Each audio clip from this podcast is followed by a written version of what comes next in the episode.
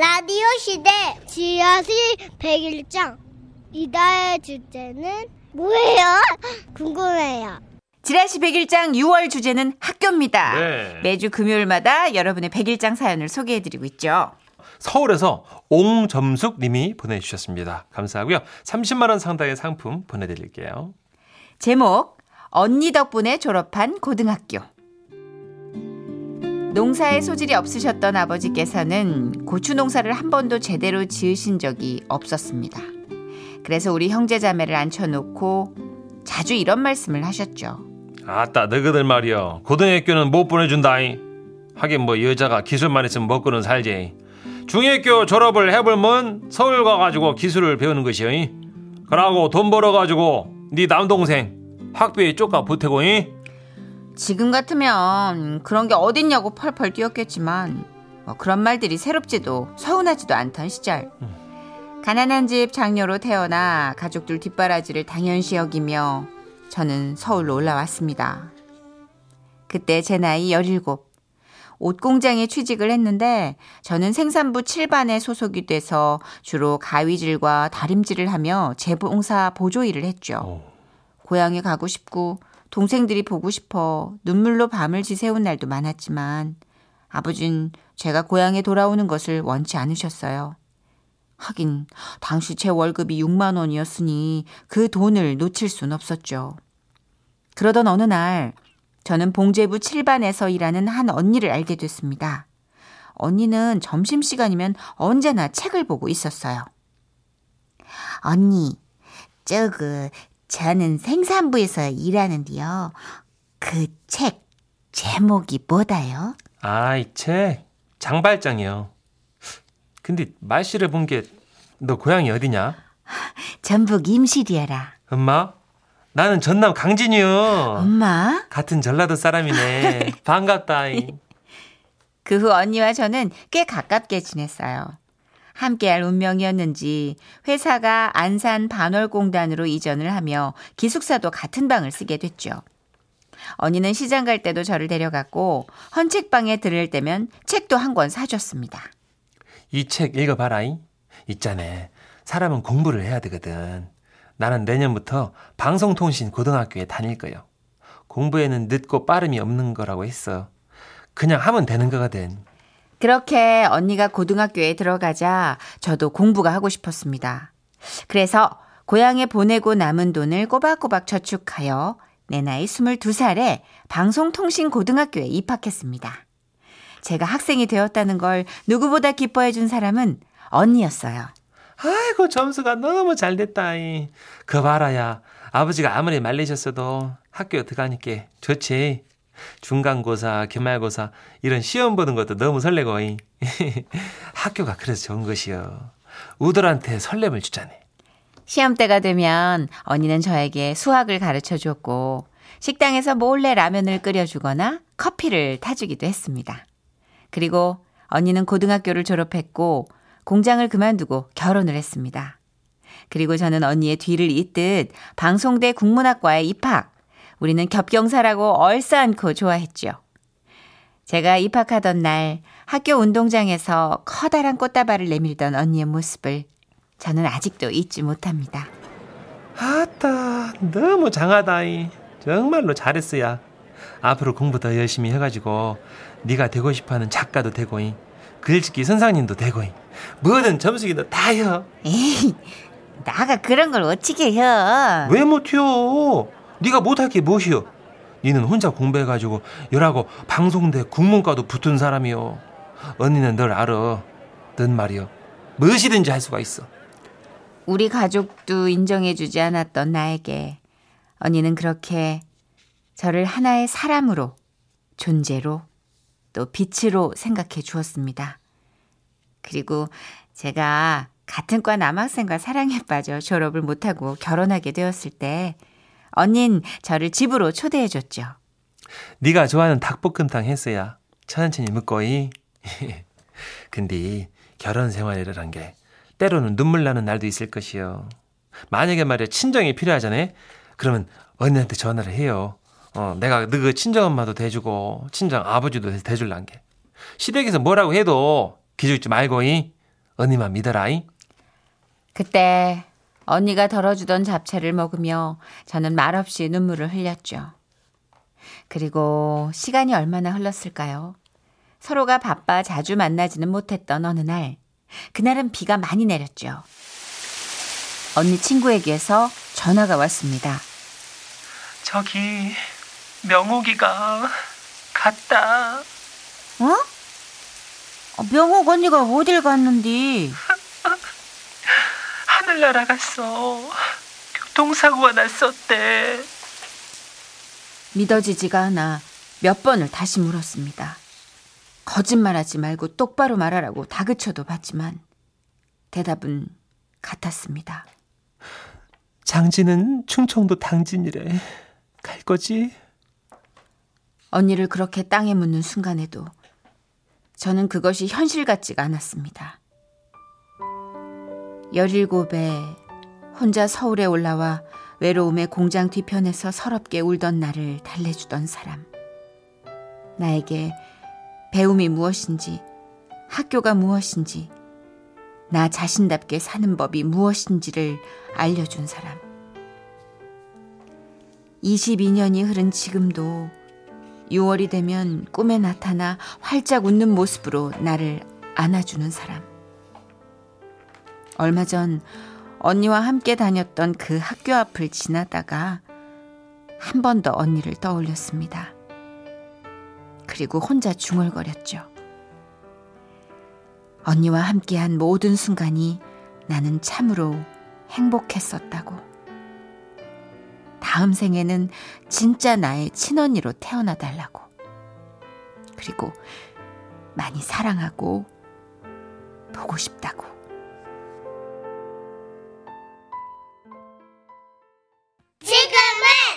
라디오 시대 웃음이 묻어나는 편지 인생은 가까이서 보면 비극이지만 멀리서 보면 희극이다. 찰리 채플린 명언 명언. 희귀기다. 이기 제목 만개한 모란꽃. 경상남도 함양군에서 김선숙님이 보내주신 사연입니다. 30만 원 상당의 상품 보내드리고요. 1등급 한우 등심 1000g 받게 되는 주간 베스트 후보 그리고 200만 원 상당의 안마의자를 받게 되는 월간 베스트 후보도 되셨습니다. 선희 씨, 천식 씨, 네. 아우 저에게는 그 결혼 7년 만에 어렵게 얻은 아들 하나가 있습니다. 음. 아니 이놈이 언제 컸는지 글쎄 결혼을 하겠다면서 여자친구를 데리고 집에 왔더라고요. 와우. 우리 아들이 무슨 능력이 있어가지고 저렇게 예쁜 아가씨를 데려왔나 정말 깜짝 놀랐습니다. 결혼을 시키고 싶어가지고 아들 딸 시집장가 보낸 친구들한테 전화해서 물어봤죠. 선수가 어, 내 말 잘 들어라. 결혼식은 아들 집에서 추진력 있게 밀고 나가줘야 지- 진행된대. 그러면 음, 음, 바로 나를 잡자고 할까? 아유 선수가 일단 진정하고 상견례 날짜부터 잡아래. 아 맞네. 그래 상견례부터 빨리 해야겠네. 그러노? 아 그리고 그거 어. 알지? 상견례 자리에서 사돈들끼리 기싸움이 있을 기다. 응? 신경전 같은 거 있잖아. 야야 무슨 신경전? 아 그 집 때문에? 아니다. 패션. 안 싸던들끼리 얼마나 잘 차려입고 왔나 막 그런 거 있다 아이가. 아우 정말 유치해. 내가 진짜 처음에는 신경 안 쓰려고 했습니다. 사람 인성이랑 됨됨이가 중요하지 옷이 뭐가 그렇게 중요해요. 안 그래요? 근데 예. 이게 또 그 상견례 날짜가 다가올수록 너무 신경이 쓰이더라고. 어 이런 게 있구나. 그런 게 있더라고. 예, 예. 아유, 내가 그래서 아들한테 물어봤더니 하, 참, 장모님 될 사람이 또 엄청 날씬하고 엄청 이쁘고 또 키가 크대요. 아우 짜증나. 난 좀 통통한 편이거든. 예. 내가 이제 안 되겠다 싶어가지고 남편이랑 아들을 불러 모았어요. 네. 이거 봐라. 이 옷 어떻노? 어? 이거 이래 이래 이 와, 목도리 이거 걸치면 괜찮나? 이거 부잣집 사모님 같아 보이나? 당신 그 모피가 제정신이가 아이 이 더워 죽겠는 날에 모피는 무슨 모피고 버스라 아 정말 아무것도 모르면서 좀 가만 있어 보소. 덥고 춥고 가네. 앞머리 비싼 옷도 뭐 피는 못 이기는 거 모르나? 아이고야 가짜 들 가지고 뭐 한다고 됐고 왜 이리 입고 갈 옷이 없노 내가 진짜 그러게 내가 지난번에 원피스 하나 산다고 했을 때 사줬어야지 등산복이나 사라고 하고 말이야 니는 갑자기 왜 나한테 짜증이고? 어이? 신축성 좋다고 입고 다닐 때는 또 언제고? 왜 나는 이렇게 차려입고 나갈 때 입을 옷이 하나 없노? 어? 물론 뭐 명품 없다고 기죽을 내 김선수기가 아니지만 그러면 됐지 뭐. 입을 옷이 왜 이렇게 없냐고? 아이고야. 아우 진짜 너무 울컥하더라고요. 아우 그또이 모습을 지켜본 아들이 예. 뭐좀 그랬는지 백화점에 가자 그러더라고요. 아이고 아이고. 아우 세상에 이것저것 고급스러운 옷들을 걸쳐보는데 이 매장을 몇 군데 돌았더니 아들놈이 지쳤는지 쳐다보지도 않고 막 건성으로 어? 소울 없이 그거 문천식 씨 잘하는 거 그렇게 칭찬을 하더라고요. 일명 그 노룩 칭찬. 와 역시 엄마 자체가 명품이다. 어 아유 백화점에 아주 뒤집어 놓으셨다 그냥. 뭘 입어도 고급스럽고 아 최고 최고. 이 별론 것 같은데. 아 이거 진주 목걸이 하나 여기 목에 딱 둘러볼까? 아이고 야 야 여보야 어디 뭐 환불 받으러 가는 사람 같다. 이씨. 아우 너무 도움이 안 돼. 아우 진짜 일생. 내가 그래가지고 이 두 남자 매장에서 내쫓고 판매 사원한테 내가 다이렉트로 물어봤어요. 저거 보세요. 예. 내가 내일 상견례거든요. 뭐옷 추천 하나 해줘 있어. 아 사모님 상견례세요? 네. 아 자 이 카탈로그 보시면요 이게요 지난주 아침 드라마 한 번 갔다 오지 않으셨어요? 거기서 재벌집 사모님이 왜 어, 어. 돈봉투 던지면서 어, 어. 내 아들한테 떨어져 할 때 입었던. 그 옷이에요. 진짜로? 재벌집 사모님 네, 네. 그 드라마 했어. 네. 나 이걸로 할랍니다. 그렇게 저는 그 판매 사원의 추천으로 가슴팍에 그냥 화사한 모란꽃이 수놓아져 있는 고급스러운 옷을 샀고 우와. 상견례 당일날이 됐습니다. 미용실에 그 카탈로그 가져가가지고 제가 머리도 했어요. 진주 귀걸이까지 꼈는데 아우 진짜 난 내 자신이지만 너무 고급지고 예쁘다라고 내가 진짜 깜짝 놀랐어요. 예. 상견례 장소는 고급 의상에 걸맞게 그 방이 있는 고급 중식당으로 잡았어요. 아우 스멜. 자스민 차가 정말 향기롭다. 그치? 자 어머니 아버지 여자친구 부모님들도 다 왔다고 하시네 예. 제가 나가서 모시고 어. 오겠습니다. 어 그래? 예, 예. 그러려무나. 시간이 조금 흐르고 아, 한참을 기다린 것 같은데 문이 열리더니 아들이 아주 난감한 표정으로 문틈으로 고개를 삐쭉 내밀더라고요. 저기 그 도착하셨는데 예. 그 놀라지 마이소. 왜? 무슨 일인데? 저 장모님 장인어른 들어오이소. 아들 뒤로 들어오는 예비 안사돈을 보고 아우 나 진짜 어떻게 깜짝 놀랐어요. 왜요? 어머야 이게 무슨 일이고 어, 어머니 나 처- 처음 뵙겠습니다. 예, 저 처음 뵙겠습니다. 아니 아 진짜 짜증나 머리부터 발끝까지 똑같은 거예요. 네? 이런 일이 있더라고. 헤어스타일하고 진주 귀걸이에다가 진주 목걸이. 아니 그걸 왜 두 개를 다 같이 했어? 그 양반은 전부 싹 다 똑같아. 어머나 정말 옷이 이렇게 어머 정말 이 모란꽃 아, 똑같 아우 정말 너무 똑같은 옷을 입었네 우리가요. 아, 저도 예 들어오면서 들었는데 이래 똑같을 줄은 몰랐네 예.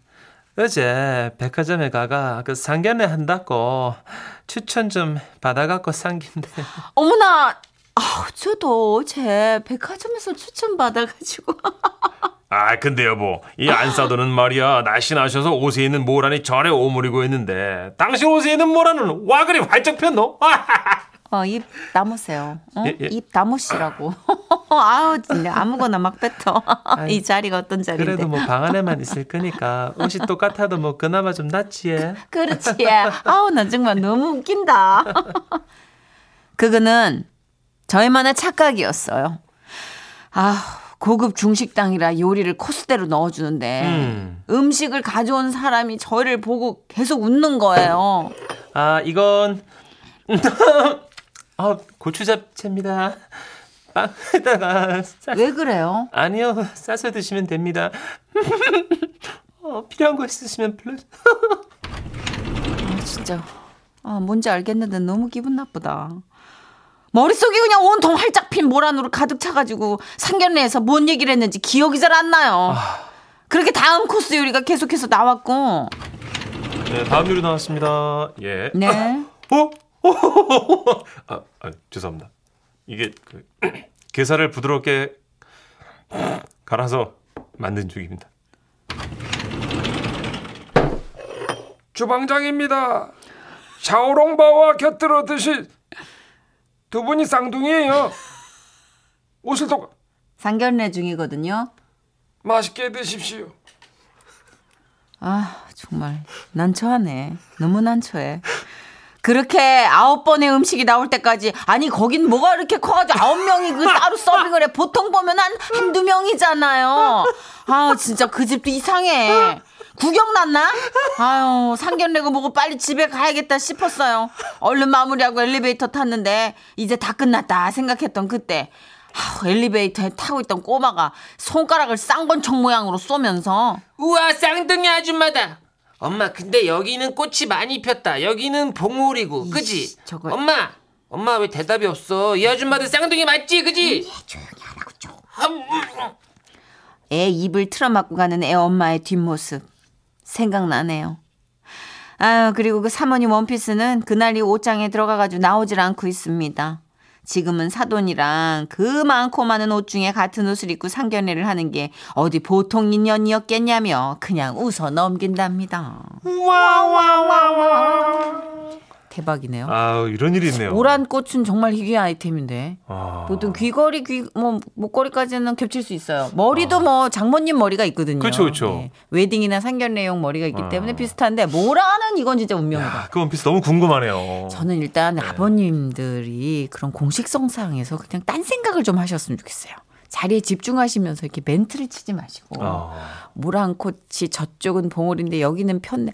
그러니까 웃기고 싶은 마음은 알겠는데 우리 아버님들 정선혜 씨가 몰라 그래요. 유머라는 게 꼭 필요합니다. 있죠. 아버님 집에 가서 웃으셔도 되잖아요. 아버님 왜 그 자리에서 왜 식전에 그 예비 사돈 나 아니 우리 와이프 좀에만 양보하면 마서 안 싸돈 좀 칭찬해드리고 우리 막. 분위기가 저는 아버님 아버님 생각한 겁니다. 아, 그래요? 네. 어. 아버님의 향후 10년이 굉장히 피곤해지거든요. 저도 모인 것 같고 저희 아내를 좀 이렇게 희생양 삼아서 웃겼다가 네. 된통 혼난 적 있거든요.